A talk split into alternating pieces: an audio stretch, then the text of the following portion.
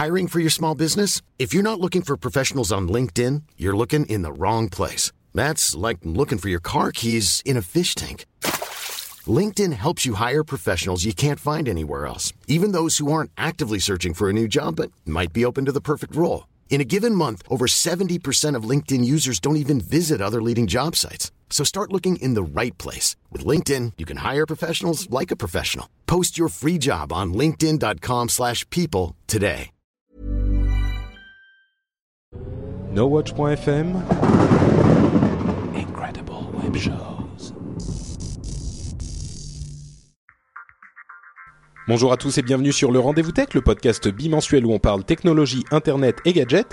Nous sommes en août 2010 et c'est l'épisode numéro 40.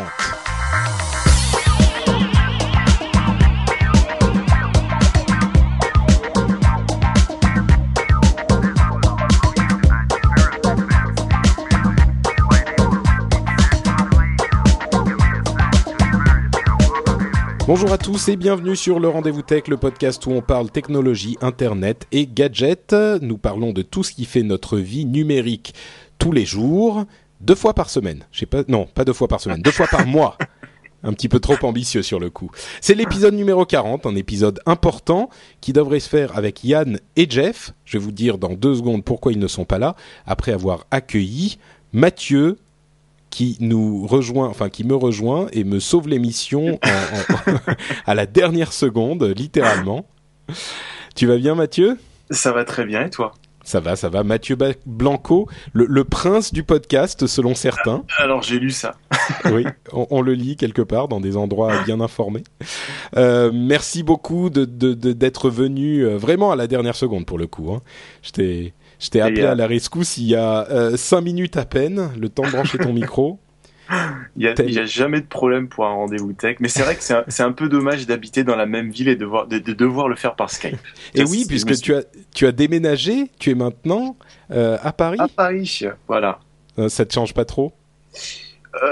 Écoute, niveau appartement, on va dire que c'est devenu du tout en un. C'est-à-dire que là, à gauche, j'ai ma cuisine, à droite, j'ai ma salle de bain, devant moi, j'ai mes toilettes, tout ça dans le même espace. Et... Bienvenue à Paris, effectivement. Bienvenue à Paris, j'ai envie de dire ça. Bon, écoute, on ira se prendre un pot un petit peu plus tard dans la semaine et tu me raconteras tes déboires parisiens. Voilà. Ça va être sympa d'ailleurs, parce que, entre parenthèses, pour ceux qui ne le savent pas, Mathieu et moi, même si nous avons participé à énormément d'émissions ensemble, on ne s'est jamais rencontré. C'est vrai. Ouais, on s'est jamais vu. C'est la magie du podcast. On plaisante, mais j'ai quand même une petite inquiétude dans cette émission parce que Jeff, on sait, il est en vacances, il est un petit peu occupé. Il nous rejoindra peut-être un petit peu plus tard dans l'émission. Il a dit qu'il essaierait d'arriver plus tard. Mais Yann, j'ai pas de nouvelles depuis une semaine, 10 jours. Ah, quand même. Et j'ai regardé son compte Twitter. J'ai regardé son compte Twitter, il n'a rien tweeté depuis une dizaine de jours. Je me suis dit, bon, il est un peu occupé, mais là, il n'est pas non plus présent, il n'a pas prévenu. D'habitude, il prévient toujours. Je plaisante à moitié, je m'inquiète un tout petit peu. Donc, si quelqu'un sait ce qui se passe avec Yann, où il est, enfin, qu'on nous dise, parce que je m'inquiète un petit poil, quoi. Donc voilà, bon, message d'utilité publique est passé. Voilà. Autre message... vous savez ce qui se passe. Exactement. Autre message. J'ai pas très bien compris ta demande. Est-ce que tu veux que je le remplace ou que je l'imite dans la... Mais écoute, c'est l'épisode 40, donc c'est un petit peu un événement, tu vois, toutes les dizaines. Et bon, donc si tu peux l'imiter, ça m'arrangerait pas mal, ouais. D'accord. Okay. Je m'entraîne en plus tous les soirs dans ma salle de bain. Enfin, dans ma salle de bain, dans la partie de ta chambre qui fait salle de bain. On a bien compris. Et donc, avant de passer au sujet incroyable que nous avons, comme le Kindle, Facebook, le jailbreak des téléphones portables qui a beaucoup changé légalement cette semaine et d'autres choses, j'ai un petit remerciement à faire, comme d'habitude, pour les gens, ou plutôt la personne qui nous a laissé un pourboire cette fois-ci. Il s'agit de Pascal, qui a eu la gentillesse de passer sur le site et de nous envoyer un petit peu d'argent par PayPal. Donc un grand merci à Pascal qui nous a envoyé un petit pourboire. Eh ben écoutez, si jamais Yann débarque en plein milieu, on va l'ajouter bien sûr. Et puis sinon, on va continuer comme ça tous les deux, comme il y a quelques temps, on l'avait déjà fait. Bah, dans tous les cas, on espère avoir des nouvelles très vite de Yann, parce que moi je pensais que c'était juste aujourd'hui. C'est vrai que quand j'entends dizaines de jours, pas de tweet, rien. Je sais pas quel temps il fait au Canada en ce moment. Je pense qu'il fait beau, mais je sais pas. Bon, écoute, c'est juste qu'il a oublié, il est occupé, il a un bébé et voilà, il est occupé. Eh ben écoute, passons à l'actualité tech. Yann est resté bloqué sur StarCraft 2. On nous dit ça effectivement dans la chatroom qu'on salue d'ailleurs. Ils sont là nombreux et pleins d'énergie pour nous suivre en direct. Si vous voulez faire comme eux, vous allez sur lrdv.fr et vous avez tous les liens pour nous suivre directement en live dans la chatroom toutes les 2 semaines. Merci à vous. Allez, on se lance dans l'actualité avec une première information double qui est assez intéressante, puisque quelques mois après la sortie de l'iPad, on apprend que contrairement à ce que certains avaient annoncé, le Kindle d'Amazon, donc les appareils qui font livre électronique uniquement et pas tablette, ne sont pas morts, très loin de là. En fait, ils ont un taux de croissance beaucoup plus important même que avant la sortie de l'iPad. Donc, les ventes de l'iPad ne cannibalisent pas du tout le Kindle, voire même ça fait un effet d'entraînement. Ce qui est bien, c'est que à la sortie de l'iPad et tout ça, Amazon a baissé le prix de quasiment 200 ou 300 $, du prix de son Kindle. Donc, d'une, il y a la baisse du prix qui lui a servi de forcément quand un produit comme ça passe de 400 à 130 $, ça lui donne déjà un envol, mais en plus la visibilité de l'usage de la tablette, forcément. Moi, je trouve ça. Enfin, je voulais dire que je trouvais ça génial. Ah bah c'est du sûr, fait qu'il continue, je suis vraiment super. Bah, le Kindle originel était un peu plus cher que 130 $. Par contre, comme tu le dis, il y a un nouveau Kindle qui a été annoncé, qui ne coûte pour le coup plus que ces 140, je crois, 139 $. Ça va de 130 à 179 si tu veux une version 3G ou Wi-Fi, donc c'est super abordable. C'est ça, c'est très abordable et encore une fois, il faut pas croire que le Kindle n'a plus de raison d'être parce qu'il y a d'autres tablettes. Au contraire, c'est ce que tout le monde pensait et tout le monde disait. À partir du moment où il y a des tablettes un peu plus chères qui font un petit peu tout et le Kindle qui est spécialisé pour les livres électroniques, le Kindle a évidemment une raison d'être. Il est plus agréable à lire, il est beaucoup moins cher, il a toutes sortes d'avantages sur lesquels on va parvenir. Et Amazon capitalise sur la chose en renforçant son offre sur les tablettes également, puisque l'application Kindle est disponible sur l'iPad pour le moment, mais sera disponible également sur d'autres tablettes quand elles sortiront. C'est très très sain pour le livre, pour Amazon et pour les consommateurs, puisque la compétition, la concurrence, voilà, c'est le mot que je cherchais. La concurrence donne des prix plus bas pour les consommateurs, donc il y a que des bonnes nouvelles dans cette histoire, quoi. Et puis en plus ça a poussé Amazon à un petit peu se remuer niveau technologie, c'est-à-dire que dans ce nouveau Kindle ou dans le futur, soit dans celui-là ou dans le nouveau système du Kindle, ils ont beaucoup amélioré la technologie de lecture qui utilise bientôt ou dès à présent le fameux WebKit, donc le même moteur de rendu qu'on retrouve dans Safari, dans Google Chrome, dans le prochain système de BlackBerry. Donc d'une, ça a baissé le prix, ça a popularisé l'usage, et en plus ça les a un peu poussés aux fesses pour se dire bon bah on va un peu booster au niveau de la techno. Donc franchement, il y a que des avantages à tout ça. Il y a pas de comme tu l'as dit, il n'y a pas de cannibalisation. Voilà, bon, c'est que du bon. Ne vous méprenez pas, ça reste un écran d'encre électronique qui est en noir et blanc. Mais qui est très bon. Mais qui est bon, bien sûr, pour ce qu'il fait, il est très très bon. Mais bon, voilà, donc bonne nouvelle du côté des livres électroniques.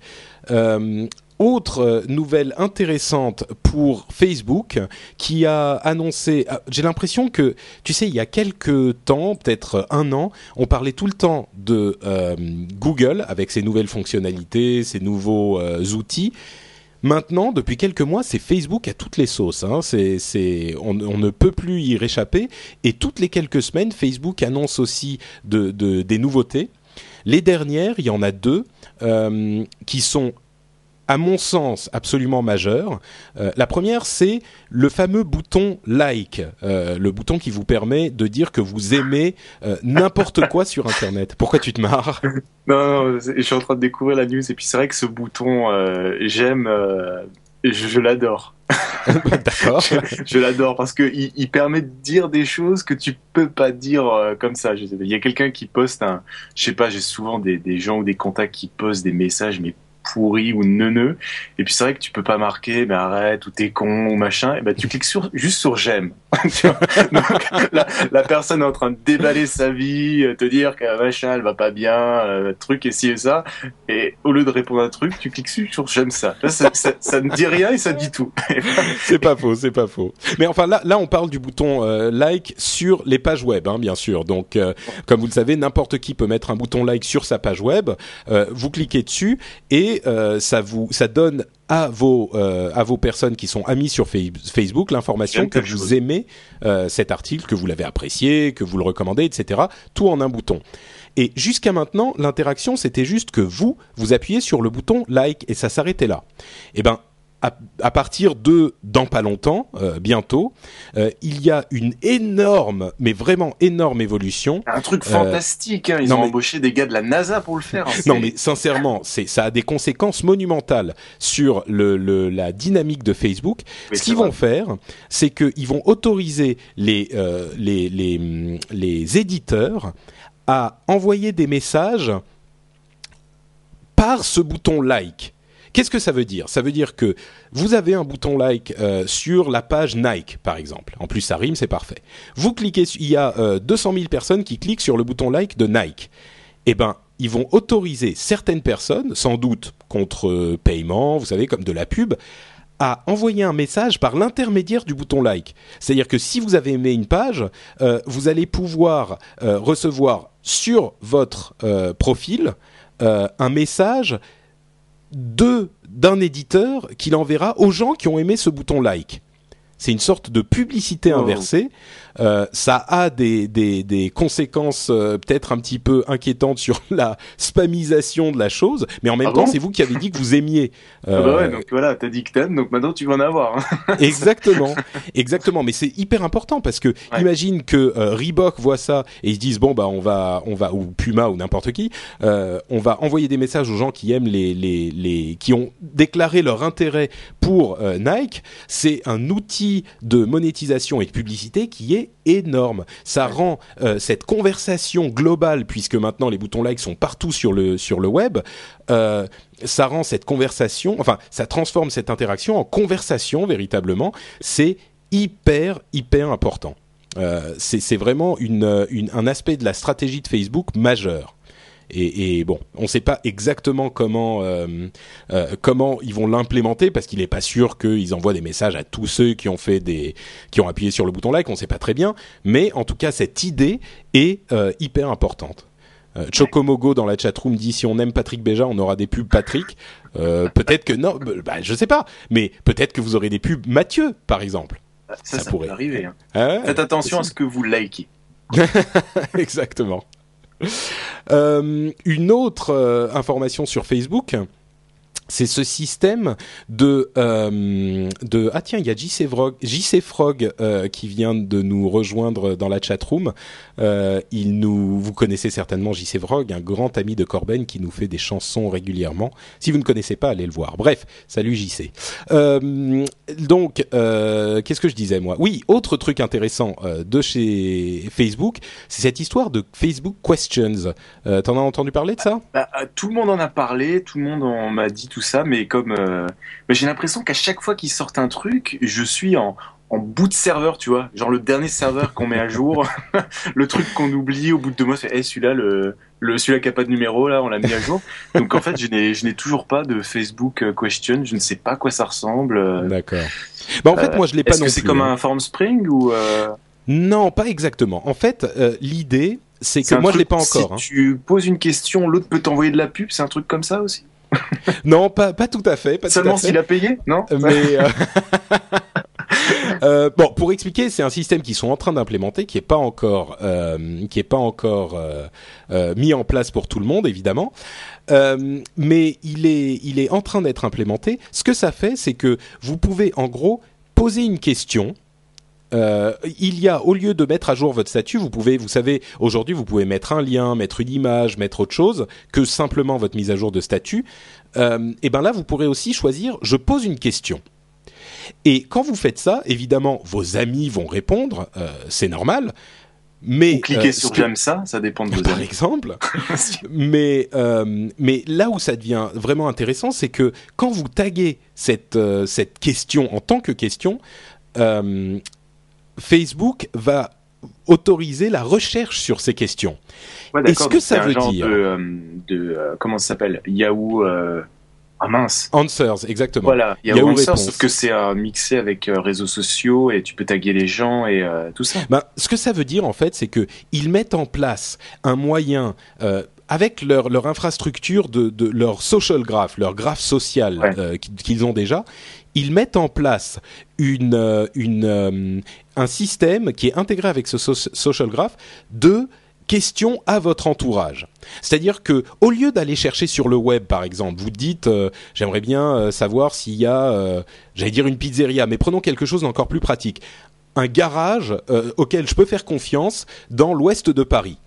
Bah, vous connaissez pas forcément tous les garages, vous savez pas où vous pouvez aller. Vous pouvez demander à votre social graph, peut-être qu'ils peuvent dire les gens qui sont vos amis et les amis de vos amis auront accès à cette question, et vous pourrez avoir des réponses qui seront testées ou en tout cas recommandées par des gens auxquels vous avez plus ou moins confiance. Ça me fait beaucoup penser à Thumbs Up. Un service qui est un produit dont je connais les deux personnes qui sont en train de le faire, qui est en cours de développement, enfin en phase de bêta privée. D'ailleurs, ça les fera plaisir. C'est, si vous le suivez sur Twitter, c'est Savat. Mmh. C'est un truc dans le même style où effectivement c'est de la recommandation sociale dans un cercle d'amis restreint. Ouais, bah exactement de la même manière.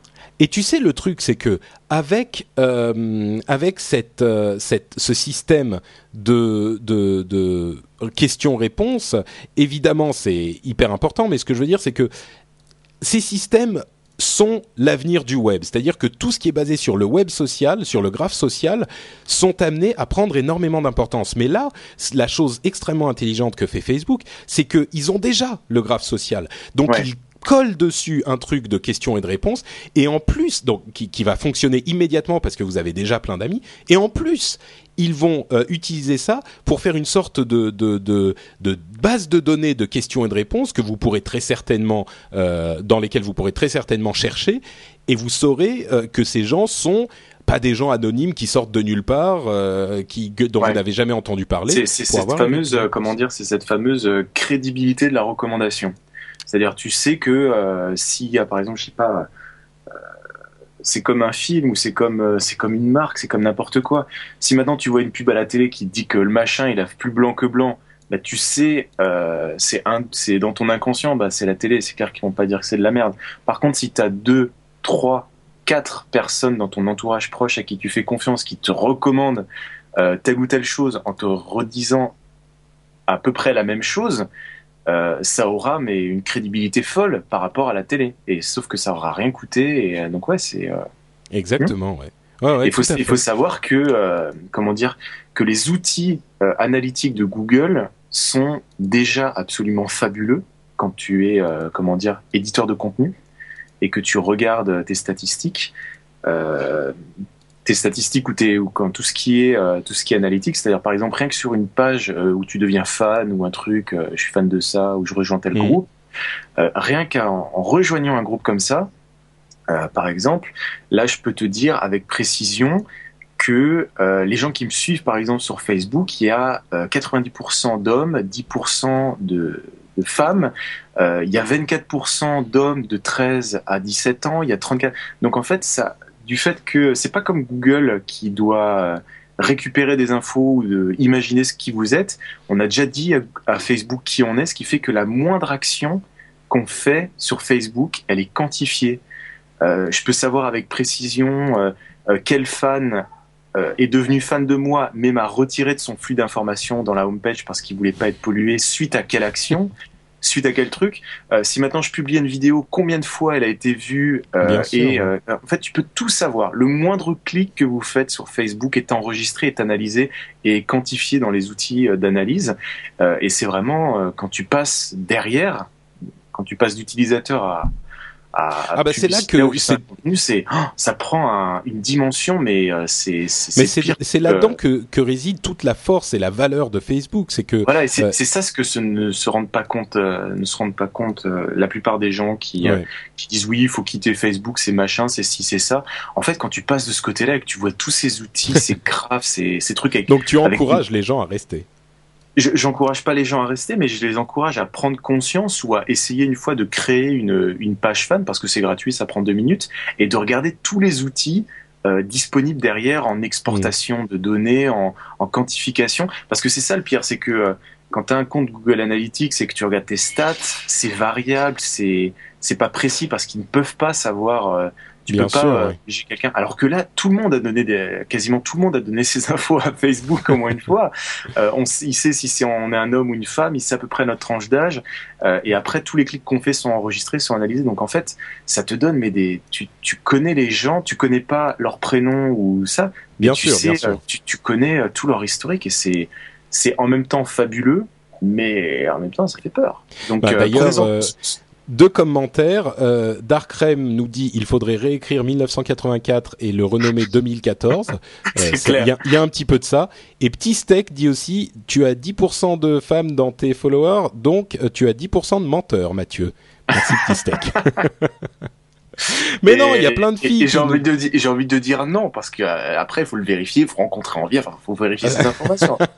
Non, mais il y a plein de filles, faut pas croire, il y a plein de filles no watcheuses. Je le confirme et je l'affirme. Bon, on passe. On dira pas plus, hein. Ceux qui voudront qu'on voit là. non, mais pas du tout. Bon, bref. Qu'est-ce que tu as voulu comprendre? Parlons plutôt d'Apple, tiens. Toi qui connais un petit peu la chose, peut-être que tu peux nous parler de ces histoires de jailbreak. Non, d'accord, je vais y aller alors. J'ai vu que le jailbreak était disponible pour l'iPhone 4 et qu'il n'y avait même plus besoin d'installer une application, que ça pouvait directement se faire par Safari, en fait. Exactement, c'est-à-dire qu'il y a un site qui s'appelle jailbreakme.com ou .net. Je sais plus. T'as jailbreak.me. Non.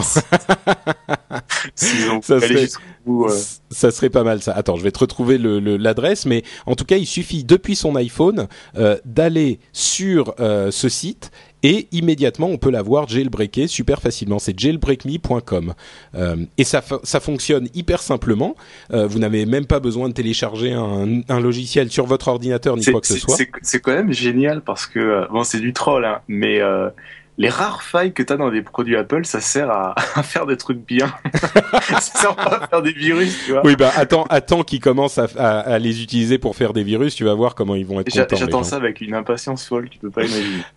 Et autre nouvelle, c'est que, le jailbreak est désormais considéré comme légal aux États-Unis. C'est-à-dire que le jailbreak naviguait dans des eaux troubles, depuis le début, parce qu'on n'était pas certain que ça soit véritablement, autorisé. Parce qu'en fait, si tu veux, la loi disait rien et Apple avait mis ça dans ses conditions d'utilisation, les mêmes où il y a marqué que tu n'as pas le droit de fabriquer de bombes nucléaires avec ton iPhone. Donc on se disait a priori ça doit être sérieux, mais en fait, la loi l'a précisé. La loi c'était ça le truc, c'est qu'il y avait un flou artistique dans la loi. Exactement. Qui était utilisée par les marques qui mettaient ce qu'elles voulaient dans leurs conditions générales d'utilisation. Donc elles pouvaient mettre n'importe quoi, sauf que là effectivement la loi américaine dit clairement que l'usage d'un téléphone doit rester ouvert machin. Donc que si excuse-moi, je t'interromps parce que la base de cette règle était le DMCA, qui est le Digital Millennium Copyright Act. Entre parenthèses, on en a parlé dans Upload qu'on vient d'enregistrer, qui sera disponible d'ici 2 jours, l'émission qui charge votre mobile. Donc j'ai l'impression de me répéter un peu. Mais on donc super la tagline, ouais. Donc ce que le DMCA protège les copyrights. Et ça recouvrait, par exemple, le logiciel de l'iPhone qui était considéré comme une propriété intellectuelle qui était protégée. Et ce DMCA est passé en revue tous les 3 ans, et lors du passage en revue de la semaine dernière, les juristes ont considéré que le téléphone, une fois que vous l'achetiez, eh ben, il était à vous et vous pouviez en faire ce que vous voulez parce que c'était votre propriété. Donc, vous pouviez le modifier comme n'importe quelle autre chose que vous achetiez. Donc, c'était pas illégal. Maintenant, ils ont mis les points sur les i de l'iOS. Oula. Pardon. Ah, j'ai horreur de ça. Ah, mais ça, si je peux piquer une colère contre ces pubs vidéo en flash où ils te les mettent en lecture par défaut, mais... Oh. Tu devrais regarder ça avec ton iPhone. Au moins, t'aurais pas de flash, ça te poserait pas de problème. Donc, pardon, ils ont dit que c'était... désolé de cette petite. Mais c'est vrai que c'est un truc que je vous commence à voir depuis une semaine partout. Je voyais déjà des pubs vidéo, c'était déjà chiant parce que ça faisait ramer c'est du flash. Et là maintenant, ils te les mettent en lecture par défaut avec le son à fond. Ouais. Ça arrive trop souvent. Et on y passe. Et donc le DMCA, il considère que vous pouvez modifier votre logiciel et votre téléphone, sauf que un petit bémol, ou plutôt 2 petits bémols.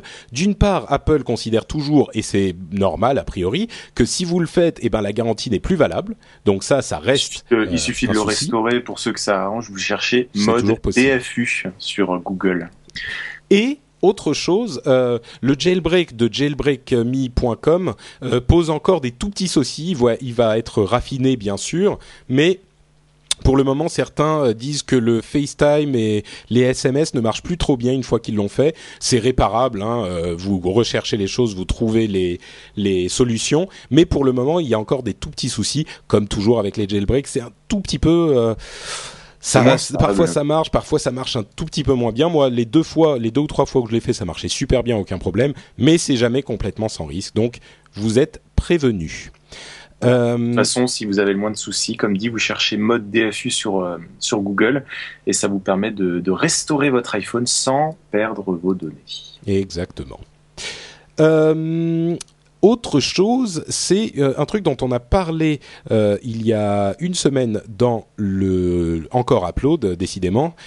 C'est le earnings call d'Apple. On va vous la faire courte parce que c'est pas non plus la plus grosse, l'info la plus fraîche de l'histoire.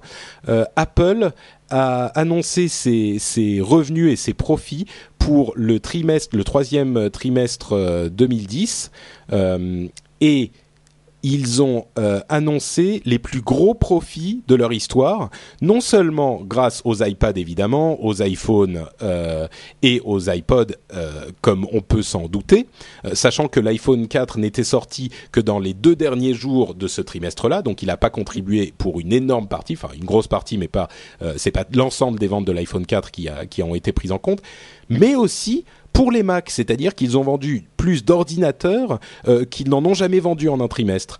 Donc, pour ceux qui pensent que le Mac souffre des ventes, qu'Apple se concentre plus sur les autres machines, c'est peut-être le cas, on ne sait pas trop, mais en tout cas, le Mac se vend toujours très très bien, et même mieux que jamais.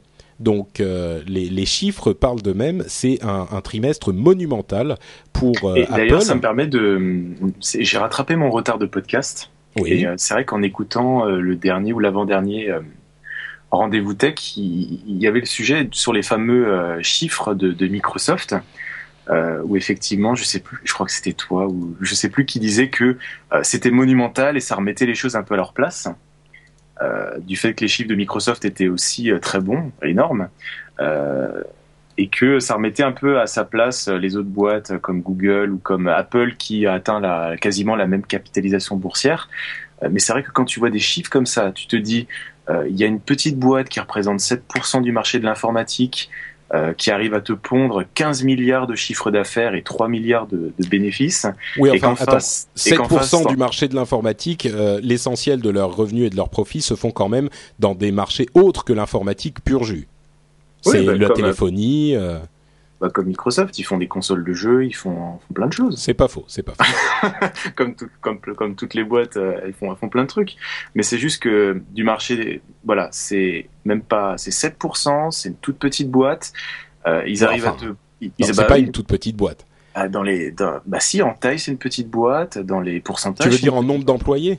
En nombre d'employés, c'est ridicule. Tu mets Google à côté ou Microsoft. Je suis pas certain, hein, parce qu'il faut compter, il faut tout compter dans le lot. Il n'y a pas que les gens si tu comptes tout dans le lot. Les Apple Store, tout ça. Les Apple Store, les Genius, tout le monde, c'est ridicule comparé à Microsoft ou à Google. Bah, écoute, il faudra qu'on ait des. Moi, je prends ça avec un grain de sel. C'est 33 000 environ, entre 33 et 35 000. Google, si tu comptes juste les gens, je crois qu'ils sont, entre 50 et 60 000, et Microsoft, c'est plus de 90 000. D'accord. Bon, écoute, c'est quand même pas tout petit. Et c'est juste la comparaison, c'est-à-dire une petite boîte qui arrive à te pondre 15 milliards de chiffre d'affaires et 3 milliards de bénéfices. En face, t'as Microsoft qui pond 16 milliards de chiffre d'affaires et 4 milliards de bénéfices. Ouais, ils ont effectivement, c'est l'autre chose à noter, c'est que Microsoft est toujours devant, mais pas de beaucoup. Et toujours devant sur les revenus et sur les profits. Entre parenthèses, Apple, c'est 17 milliards et profit 3,35, je ne m'abuse. Et à noter chez Microsoft, Windows est la seule division qui fait des bénéfices. Tous les autres saignent de l'argent, que ce soit la division jeux vidéo, avec la Xbox bien sûr, la recherche en ligne, les services en ligne, tout ce qu'ils font perd de l'argent. Sauf Windows qui leur fait gagner, évidemment. En fait, si je me rappelle bien, c'est à vérifier, je suis pas sûr, les seules divisions qui font de l'argent dans l'ordre, c'est Windows, ensuite tu as Microsoft Office, et ensuite tu as la Mac BU. C'est tous les logiciels Apple que fait... Enfin, c'est tous les logiciels pour Mac que fait... C'est les seules divisions qui arrivent à tirer du bénéfice pour le moment. Exactement. Et j'avoue que plus ça va, plus je m'inquiète pour Microsoft, quoi. Mais bon, on en a déjà parlé. Ils sont pas encore enterrés, loin de là. Qui vivra verra. Exactement. Autre nouvelle ultra importante qui a fait un tremblement de terre dans le monde de l'informatique. Le monde n'est plus le même. C'est la sortie d'un autre accessoire magique d'Apple. Qu'est-ce que c'est ? Dis-nous tout. Tu ne devineras jamais. Un accessoire tellement simple et révolutionnaire. Attends, tu veux que je te mette la musique ? Vas-y. Pose-moi la question. Attention. Il y a une semaine, Apple annonce un accessoire révolutionnaire. Alors attention, le monde choix entre tremble. Deux réponses. Est-ce que c'est ton dernier mot ? Magic Trackpad est mon dernier mot, monsieur Blanco. Waouh ! Tu as gagné. Et oui, le Magic Trackpad dont on avait eu des rumeurs il y a quelques temps et a été annoncé. Alors, le contraire de grande pompe, c'est quoi ? Il a été annoncé en petite pompe, j'imagine. Vous savez, ces trackpads assez évolués qui équipent les MacBook Pro, les ordinateurs portables d'Apple. C'est la plus simple. Ce que vous avez en dessous du clavier. Parle plus fort, Mathieu, on t'entend plus. Pardon, vous m'entendez ? Oui. Ce que vous avez en dessous du clavier d'un ordinateur portable, bah vous l'avez en 2 fois plus grand. Voilà. Avec des piles. C'est un petit accessoire qui est un trackpad, donc comme sur un ordinateur portable. Sauf que si vous avez un Mac, il vous permet de faire tout ce que permet de faire le trackpad des ordinateurs portables, des MacBooks, c'est-à-dire le multitouch, la rotation, etc., etc. Bah, c'est tout en fait. Hein. Ouais. Bah, non mais franchement. Moi, j'aime beaucoup ce trackpad et je trouve que pour certaines choses, c'est presque mieux qu'une souris. Pour d'autres, évidemment, c'est beaucoup moins bien. C'est un truc en fait que je connais depuis quasiment 1 an avec les tablettes bambou de chez Wacom qui font ça au même prix, voire mieux. Donc en fait, je suis un petit peu déçu et je ne recommande même pas le Magic Trackpad. J'ai envie de vous dire que pour le même prix. Mais est-ce que le bambou fait ça au doigt ? Le bambou fait tout, il fait touch, il fait stylet, et le bambou va plus loin, c'est-à-dire qu'il est... Et il fait multi-touch ? Oui, tu peux tourner, tu peux défiler tes pages, tu fais exactement... La précision, en plus, il est d'une précision, enfin, je ne peux pas l'imaginer plus précis, et là où va plus loin le bambou, c'est que ça va de 69 €, donc le même prix que la Magic Trackpad, et ça va jusqu'à 199 € où tu as différentes tailles, Le toucher est satiné, il n'est pas métallique, et en plus, il reconnaît jusqu'à 256 points de pression, ce qui fait que si tu achètes pour 10 ou 20 euros la version avec un stylet, tu peux aussi dessiner avec une précision comme un crayon ou comme... En plus, ils fournissent des logiciels qui sont géniaux avec, qui s'appellent ArtRage. Donc en fait, moi, par exemple, là en face de moi, j'ai une super tablette qui est plus grande que le Magic Trackpad, qui est vraiment la taille d'un A5, qui a le toucher du tissu un peu satiné, qui est d'une précision qui est plus précise que mon trackpad de MacBook Pro, donc c'est dire la précision, sur lequel je fais tous mes mouvements, sur lequel je peux en configurer d'autres. J'ai un stylet en plus sur lequel je peux configurer mes express keys. Sur le côté, j'ai des raccourcis. Elle est jolie parce qu'elle est toute métallisée aussi, et elle m'a coûté 99 euros. Mais est-ce qu'elle est aussi belle qu'un Magic Trackpad ? Moi, je la trouve plus jolie. D'accord. Je vais vous mettre le lien dans la chatroom. C'est sans fil ou c'est pas sans fil ? Il y a une version, il y a tout, il y a une version sans fil. Moi, j'ai préféré les versions avec fil parce que je n'aime pas les piles. Eh bien, écoute, sans fil. D'accord, mais Apple a pensé à toi tout de même, puisqu'ils ont aussi sorti leur chargeur de piles qui peut. Je me suis même un peu posé la question au bout d'un moment. Écoute, non mais c'est sûr, on s'en est beaucoup moqué de cette histoire, mais le chargeur de piles, il est petit, il est élégant, il est fourni avec 6 piles et évidemment quand on a une souris, un Magic Trackpad et un clavier sans fil, eh ben on utilise beaucoup de piles, donc c'est logique qu'ils en sortent. Donc là, je vous ai mis le lien dans la, vous pourrez voir dans la chatroom. Attends, ouais. je vais y aller et mettre le lien dans les notes de l'émission. Hiring for your small business? If you're not looking for professionals on LinkedIn, you're looking in the wrong place. That's like looking for your car keys in a fish tank.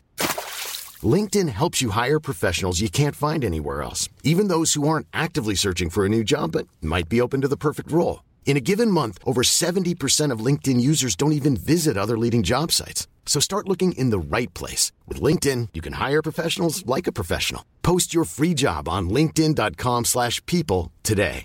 When you're ready to pop the question, the last thing you want to do is second-guess the ring. At BlueNile.com, you can design a one-of-a-kind ring with the ease and convenience of shopping online. Choose your diamond and setting. When you find the one, you'll get it delivered right to your door. Go to BlueNile.com and use promo code LISTEN to get $50 off your purchase of $500 or more. That's code LISTEN at BlueNile.com for $50 off your purchase. BlueNile.com, code LISTEN. Aussi, je vais les mettre. Je la trouve beaucoup plus élégante en plus en termes de design. Je vais mettre le lien ici, comme ça, j'espère que Florent, qui sans lequel je ne pourrais pas survivre dans le monde du podcast, mettra ça dans les notes de l'émission. Bon, allez, on a assez parlé de ces âneries. Je me suis trompé, c'est format A6. Le format A5, c'est celui-là à plus cher. Bon, il y a toutes les tailles, en fait. Regardez, vous cherchez. T'inquiète pas, ils trouveront. Ils trouveront. On va passer à des choses beaucoup plus sérieuses, puisque on va parler de sécurité et de vie privée, en commençant par des documents militaires sur la guerre en Afghanistan qui ont été mis en ligne sur WikiLeaks. Et ça. Mis en ligne, mais c'est vrai que c'est. Oui, pardon, vas-y. Oui, non, je. D'accord. Je voulais juste dire que il y a plein d'autres trucs qui ont été mis en ligne sur WikiLeaks, mais c'est vrai que c'est ça qui a. Oui.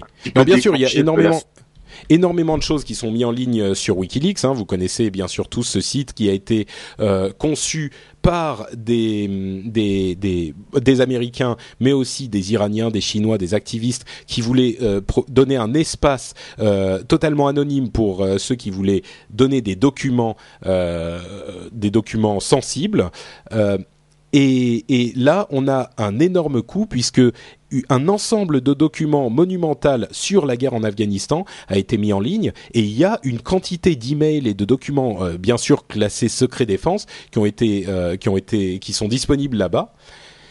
Et ça pose énormément de questions. D'une part, ça donne une mine d'informations à tous les organismes de presse du monde et aux États-Unis bien sûr, mais on va savoir. C'est des rapports hyper précis sur les comptes rendus des opérations. Donc comment les opérations ont été menées, combien il y a réellement eu de morts, etc.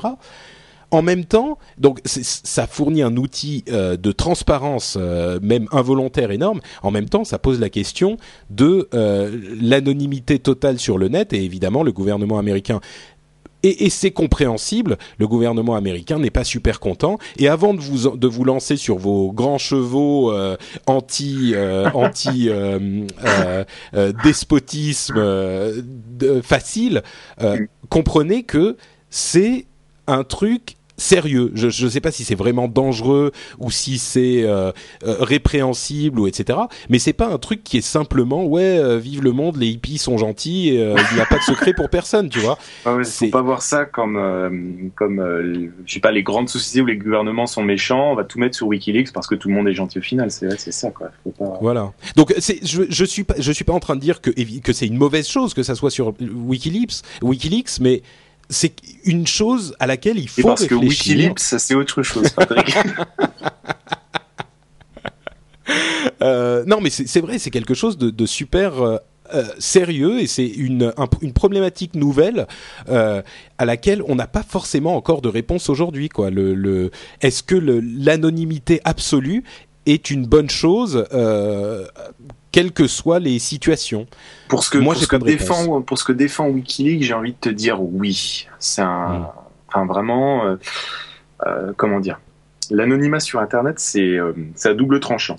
Ouais. Parce que tu peux très bien dire oui, on a le droit d'être anonyme sur Internet, parce que, à la rigueur, tu penses que voilà... la neutralité des réseaux, tout ça, mais c'est vrai que le jour où tu es emmerdé par quelqu'un... qui justement utilise cet anonymat complet sur Internet, ça peut tout de suite être plus gênant. C'est sûr. Bah, disons que... Oui, pardon, vas-y. Et c'est juste pour WikiLeaks. WikiLeaks défend effectivement quelque chose, une cause, en disant, voilà, tous les documents justement qui sont confidentiels ou qui jusqu'à présent étaient étouffés, eh bien, ils trouvent justement une voie d'expression sur WikiLeaks. C'est-à-dire, si un jour, je sais pas, tu tombes sur un document top secret qui démontre que tel gouvernement a mené telles opérations et qu'ils ont étouffé l'affaire et tout ça, et que tu peux pas te tourner, ça fait un peu penser à des films, que tu peux pas te tourner vers un média, sinon tu sais qu'il y a des gens pourris partout, bah à la rigueur, si tu veux, tu peux te dire, bah si je les mets sur WikiLeaks, c'est comme si je les mettais en disposition sur Internet, et une fois qu'ils sont sur WikiLeaks, en l'espace de quelques minutes, je sais que même si après je n'existe plus, eh bien ils seront dupliqués, ils seront disponibles et tout le monde va les exploiter, et la vérité va jaillir.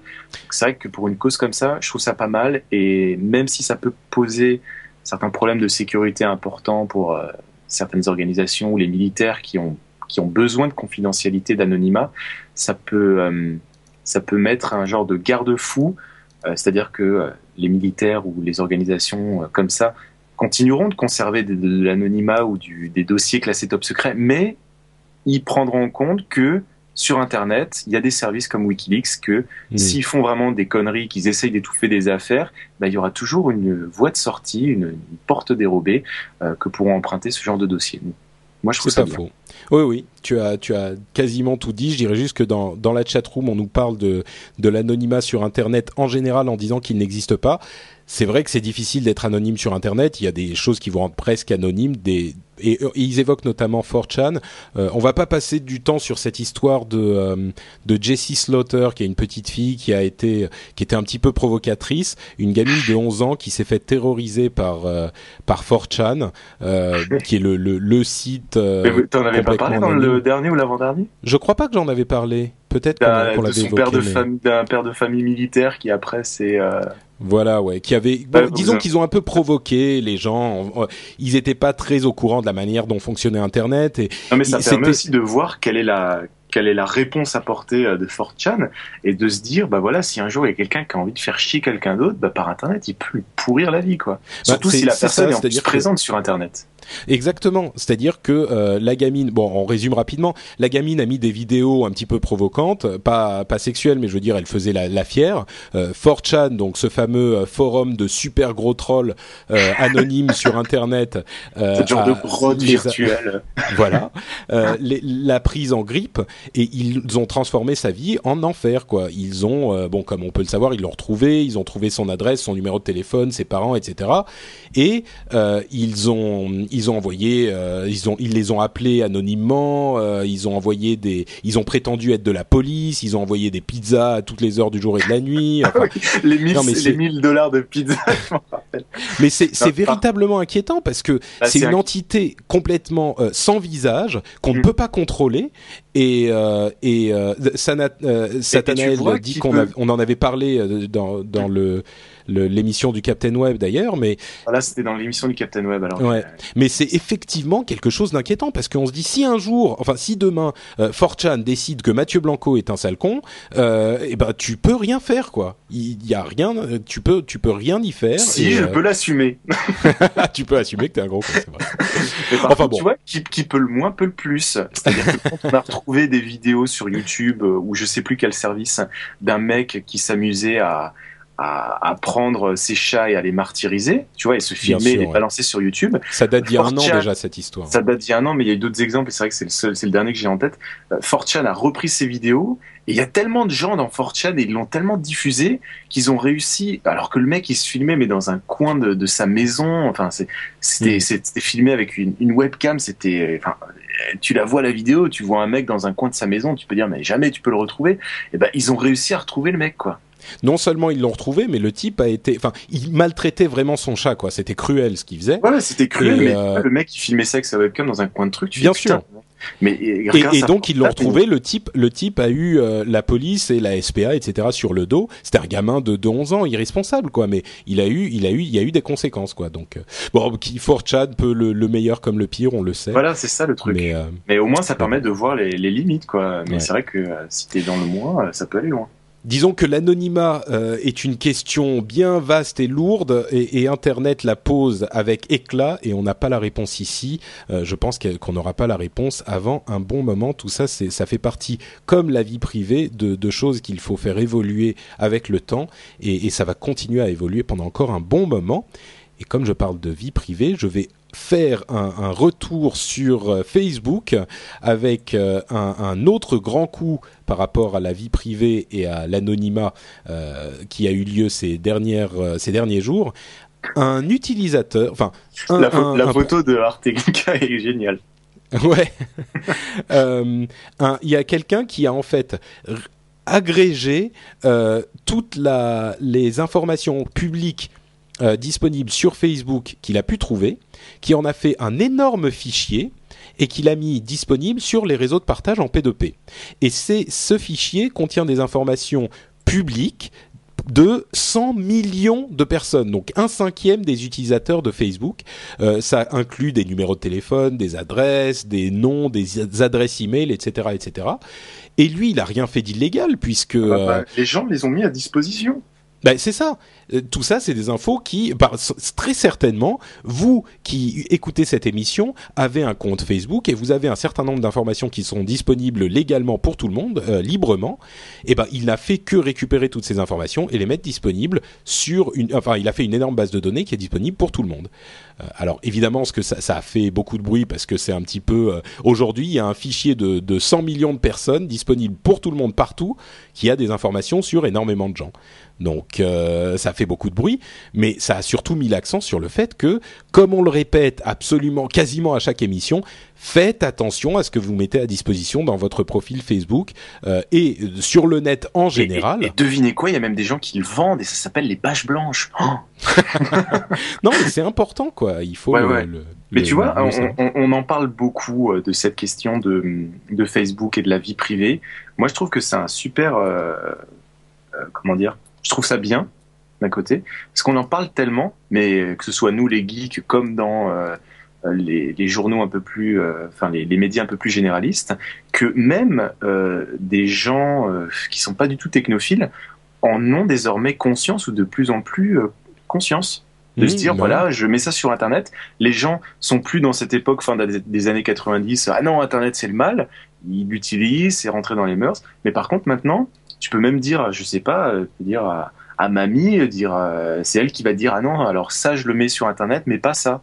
Tu vois, c'est devenu, c'est comment dire, ça commence la notion de vie privée. Ça commence à rentrer dans la tête, quoi. Voilà, ça commence à rentrer dans la tête de tout le monde. Et pour moi, l'expérience Facebook, il n'y a pas encore eu de grands drames ou de choses exceptionnelles, ou par exemple ce gros fichier qui ne récupère que ce qu'on a mis de public.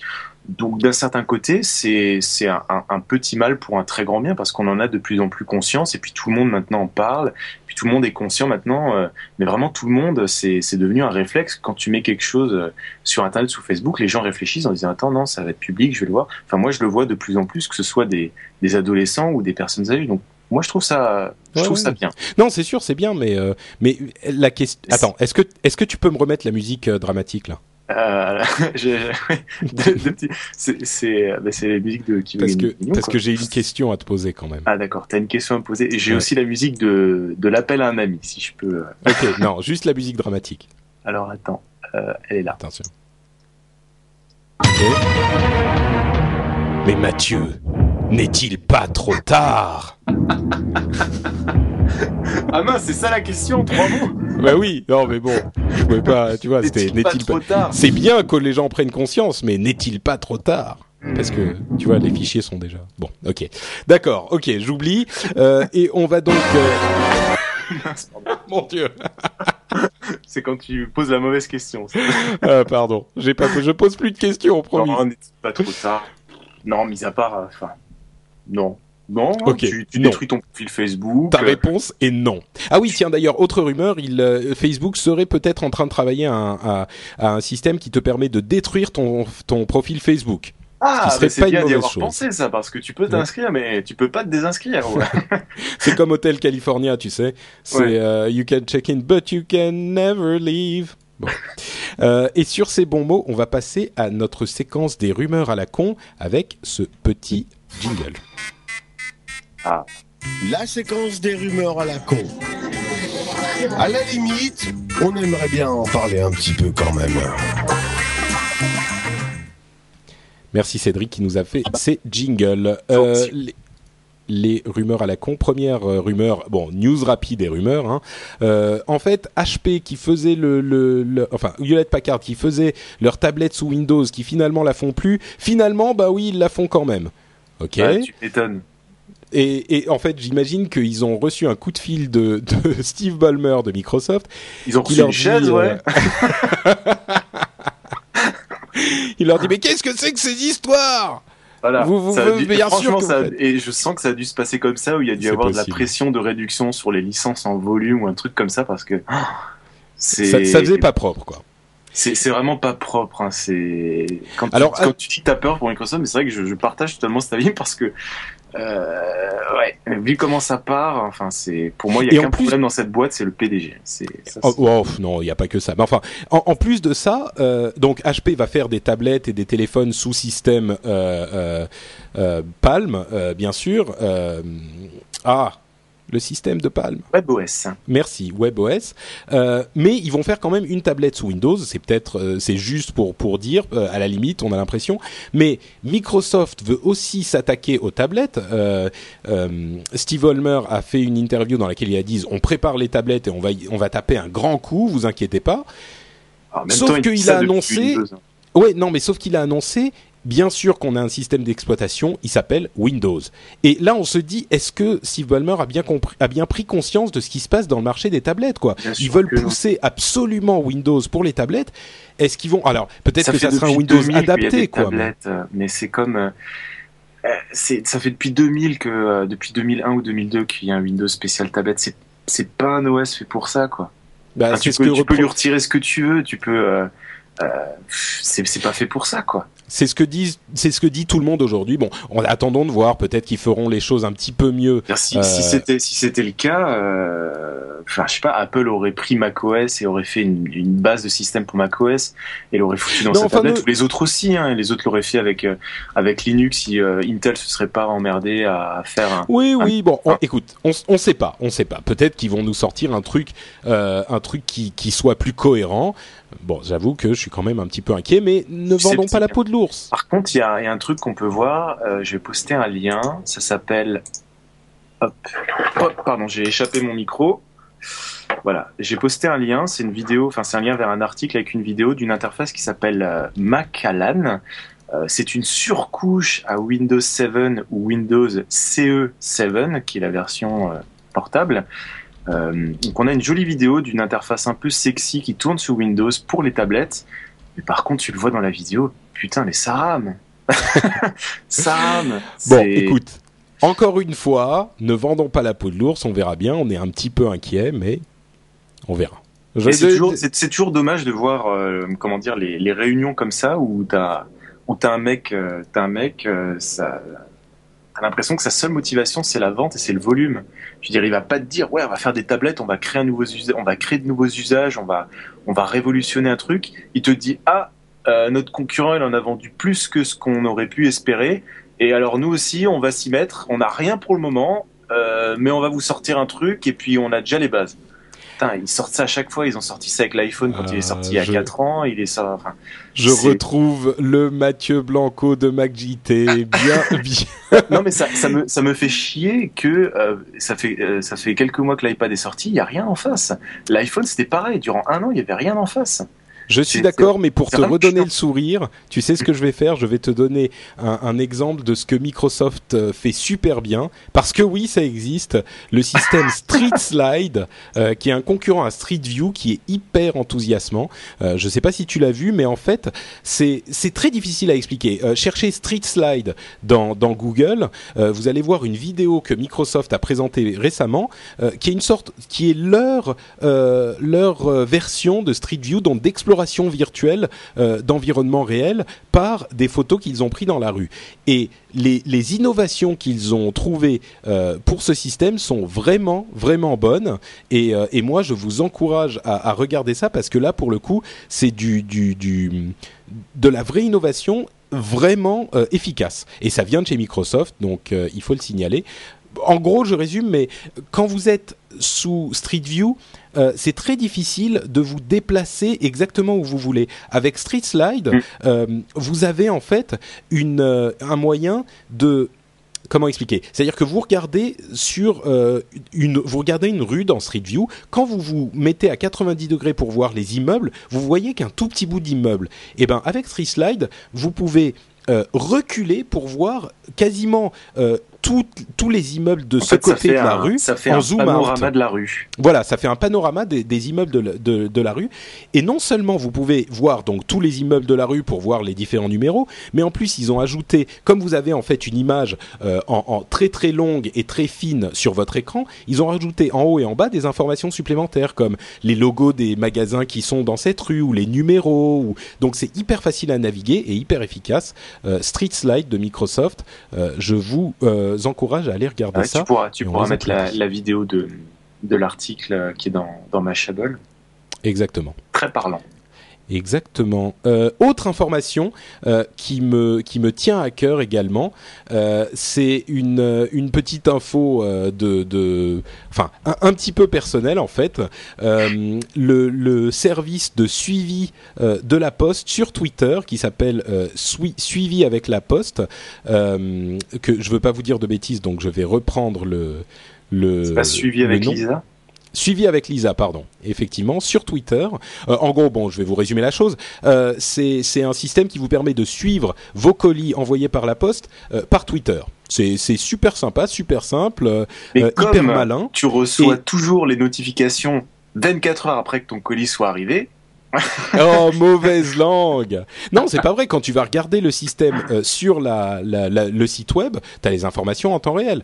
Et là, en fait, je vous en parle parce que c'est Rodolphe qui m'a parlé de la chose et qui est en fait l'initiateur du projet, qui m'a envoyé un email en me le signalant et en me disant que si il avait initié ce projet, c'était parce que on parlait dans le Rendez-vous Tech depuis des mois et des mois de Twitter et au départ, il s'est mis là-dessus. Et il a suivi un petit peu l'évolution et c'est comme ça qu'il a découvert un petit peu Twitter et donc ça a cogité. Il s'est dit comment est-ce qu'on peut appliquer ça dans mon entreprise, dans la Poste, et donc il a imaginé ce système, il l'a proposé, il a fait son plan et les gens l'ont accepté. Rendez-vous Tech influence la Poste. Ah mais c'est énorme quand même, non ? Moi, je me sens de la rapidité de livraison et de l'état des colis. Écoute, en tout cas, moi, ce que je constate, c'est que c'est une confirmation. Pardon ?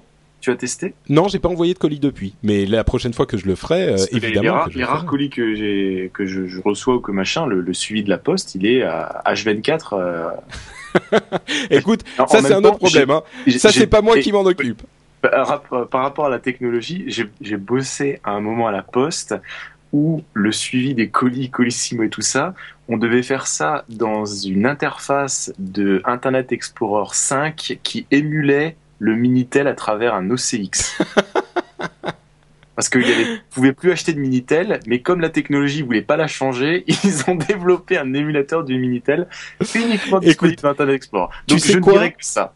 Tu sais quoi ? Moi, je dirais quelque chose en plus. Je dis que ça me confirme ma croyance en laquelle je crois dur comme fer, quoi, qui est que quand on veut changer les choses, c'est petit à petit qu'on peut y arriver et on peut avoir une influence sur son entourage. Évidemment, tout ne va pas changer du jour au lendemain, mais là, ce mec qui bosse à la poste, il écoutait l'émission, il s'est rendu compte, il a essayé des services. C'est vraiment génial. Et on a, je dis pas moi, mais je dis nous, en tant que communauté technophile, que ce soit nous les animateurs ou même vous les auditeurs, c'est petit à petit qu'on change le monde et il y a de quoi être fier et je m'y tiendrai dur comme fer. Voilà. Bravo. Tac. Merci. Patrick Président. Non, vraiment. Donc, si vous voulez changer les choses, faites-le petit à petit à votre niveau. Autre chose qui est en train de changer, c'est le service du parti pirate suédois qui est en fait, ils ont ouvert un fournisseur d'accès, c'est-à-dire que comme vous le savez, le parti pirate a maintenant une présence dans le gouvernement suédois et ils ont ouvert un fournisseur d'accès internet dont le leitmotiv est on ne va pas garder d'archives de nos données, donc de nos abonnés. Donc vous abonnez au Parti Pirate et au fournisseur d'accès du Parti Pirate. Et nous, en message politique presque, on ne garde aucune archive. Que ce qui est, le minimum légal. Voilà. Donc, si les autorités anti-piratage vont leur demander des informations sur qui est allé télécharger Inception sur leur depuis chez eux, personne. Toi, tu vas avoir des problèmes. Oh, tu sais, moi, j'ai une carte UGC illimitée. Donc, j'ai une carte UGC illimitée. J'ai un abonnement Spotify Premium. Je vois pas ce qu'il reste d'autre là. Tu vois, je suis tranquillou. Mais bon, c'est marrant de voir que le parti pirate met effectivement, comme on dit en anglais, they put their words where their mouth is. Ça veut dire qu'ils font ce qu'ils prêchent et qu'ils font ça. Moi, je me demande notre expression. Et je me demande. Ils les mettent sur la table, mais. Ouais. Mais ça va être marrant de voir comment ça évolue parce qu'évidemment ils vont à contre-courant de toute la législation, en tout cas les efforts de législation. Je trouve ça vraiment bien parce que c'est un truc que je vois absolument pas arriver en France le parti pirate, non, c'est sûr que tout le monde s'en fout de l'informatique en France. Sinon, on n'aurait pas adopté. Non, mais même il y a un parti pirate en France, mais c'est. Oui, mais enfin. C'est ce que je veux dire, tout le monde s'en fout. Je dis pas ça dans le sens on s'en fout du parti pirate, mais ce que je veux dire c'est que ces problèmes de nouveaux droits de propriété intellectuelle, nous, la communauté geek, on s'en soucie, mais le reste du monde utilise à peine Internet et quand ils le font, c'est pour un émulateur de Minitel pour la poste. Donc forcément. On suit de la poste. Voilà. Enfin. Non, mais...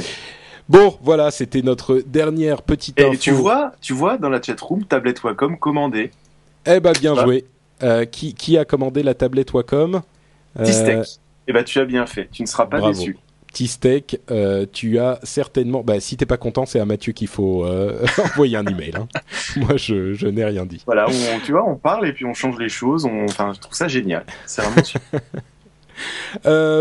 Alors, dernière chose dont on va vous parler aujourd'hui, c'est bien évidemment la statistique de la statosphère habituelle de notre émission. Je suis fatigué aujourd'hui, vous avez même pas idée quoi.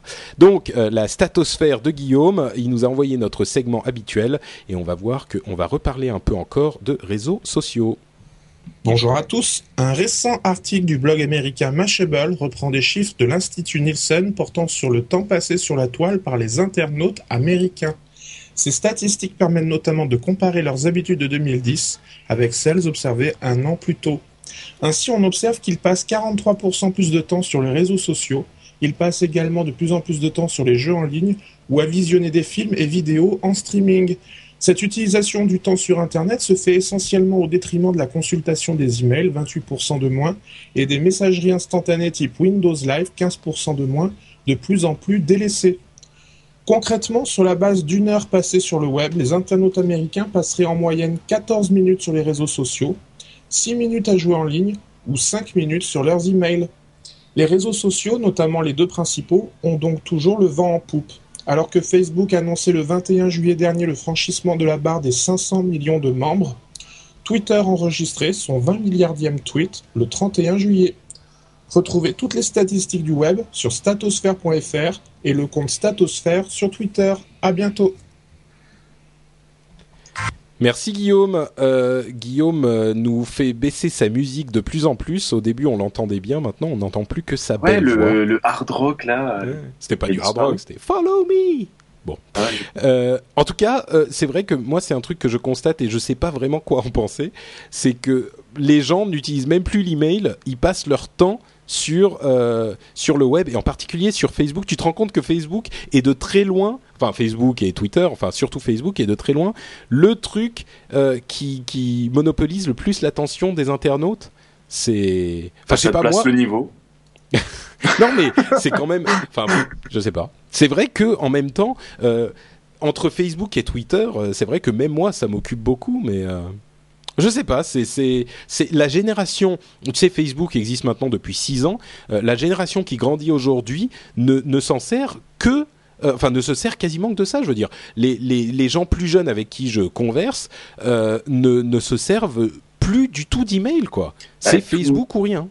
Si tu regardes un peu dans le passé, je veux dire, ça change à peu près tous les 2 ans et demi, tous les 4 ans. Je veux dire, moi, quand j'ai commencé à utiliser Internet, t'allais sur quoi ? T'allais sur msn.com, sur Caramel, et puis ouais. Voilà. Et puis tout d'un coup, c'est passé à AltaVista, Google, et t'allais que là-dessus. Et maintenant, c'est Twitter, c'est Facebook, et puis demain, ce sera... Ouais, mais tu sais, moi je crois que les choses sont en train de s'établir un petit peu quand même. Je me demande si... Enfin, on disait la même chose de MySpace qui était le caniveau de l'Internet, mais on disait la même chose de MySpace à l'époque, quoi. Moi, MySpace, ça m'a toujours débecté, mais t'as même pas idée, c'est les skyblogs d'il y a 3 ans, enfin, c'est l'horreur. Ouais, mais tu vois, on disait la même chose, on disait tous vos potes sont sur MySpace, donc tiens, il y a quelqu'un, Mac Antonin dans la chatroom dit Caramel, de quoi tu parles ? Oui, c'était un service de mail bien populaire en France il y a quelque temps, Caramel. Mais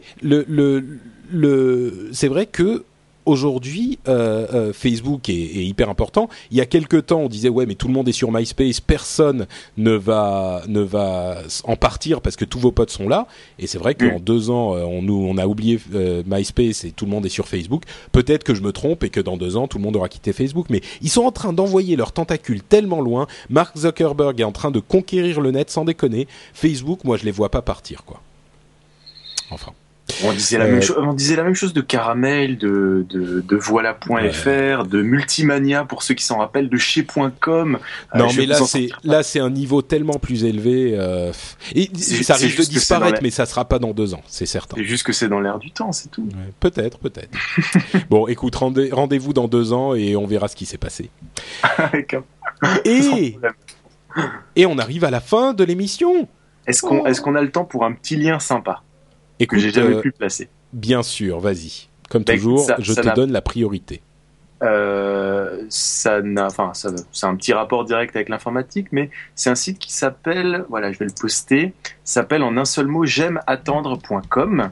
Je me demande si tu n'en avais pas déjà parlé à un moment. C'est possible, je sais pas. Bon, écoute, vas-y, c'est pas grave, ça fera un rattrapage. Vous arrivez sur un site qui vous référence toutes les hotlines des mairies, de vos boutiques high-tech, de votre opérateur, enfin tout ça, Et en fait, on peut voir à quelle heure il faut appeler pour passer le plus rapidement l'attente de la hotline. Et on peut même, je crois, poster, on a appelé à telle heure, ça a duré tant de temps, et puis ça fait des stats, et puis voilà. Oui, donc c'est-à-dire que si on veut appeler un service quelconque, une hotline... Que ce soit la mairie comme ta boutique auquel tu as acheté quelque chose. Il donne les heures creuses, quoi. Voilà. Super pratique. J'aimeattendre.com. Merci Mathieu. Voilà. C'était notre site fantastique. Merci Mathieu. Et puis, puisque tu es tellement bien parti, dis-nous donc où les gens peuvent te retrouver sur l'internet du cybernaute. Excuse-moi, ça m'a pris, on était dans les années 90, là. Alors, vous pouvez me retrouver sur mon blog, mathieublanco.fr. Un seul mot, 2T. C'est tout. Tu dis juste mathieublanco.fr, il n'y a pas ni Twitter ni Facebook, tout est accessible de là-bas. Tout est sur le site, le Facebook, le Twitter, le Formspring, les articles sur le community management dernièrement. Oui, j'ai vu ça, tu te lâches. Ah là, je me lâche et puis en plus je l'utilise tous les jours. Merveilleux. Merci Mathieu. Moi, pour me retrouver, c'est sur Twitter ou sur Facebook, twitter.com/notepatrick et sur Facebook, facebook.com/NotePatrick. Il y a aussi mon blog que j'utilise, je mets à jour moins souvent que Mathieu, patrickbeja.com. Et pour l'émission en elle-même, c'est... Pardon ? Pas assez souvent, j'ai envie de dire. Oui, c'est pas faux. Je fais des podcasts plutôt, contrairement à certains qui prennent du retard. Je ne dirais pas qui. Ouais, qui déménage et tout ça.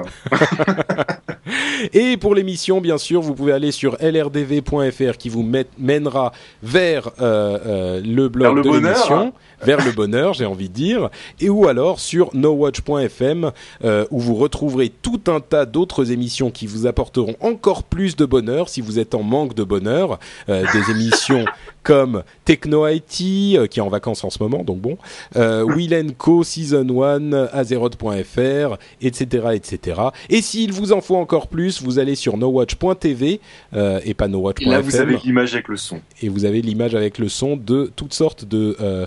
No-watchers divisés en scudeurs, en geekinkers, en cinéfuzzers, etc., etc.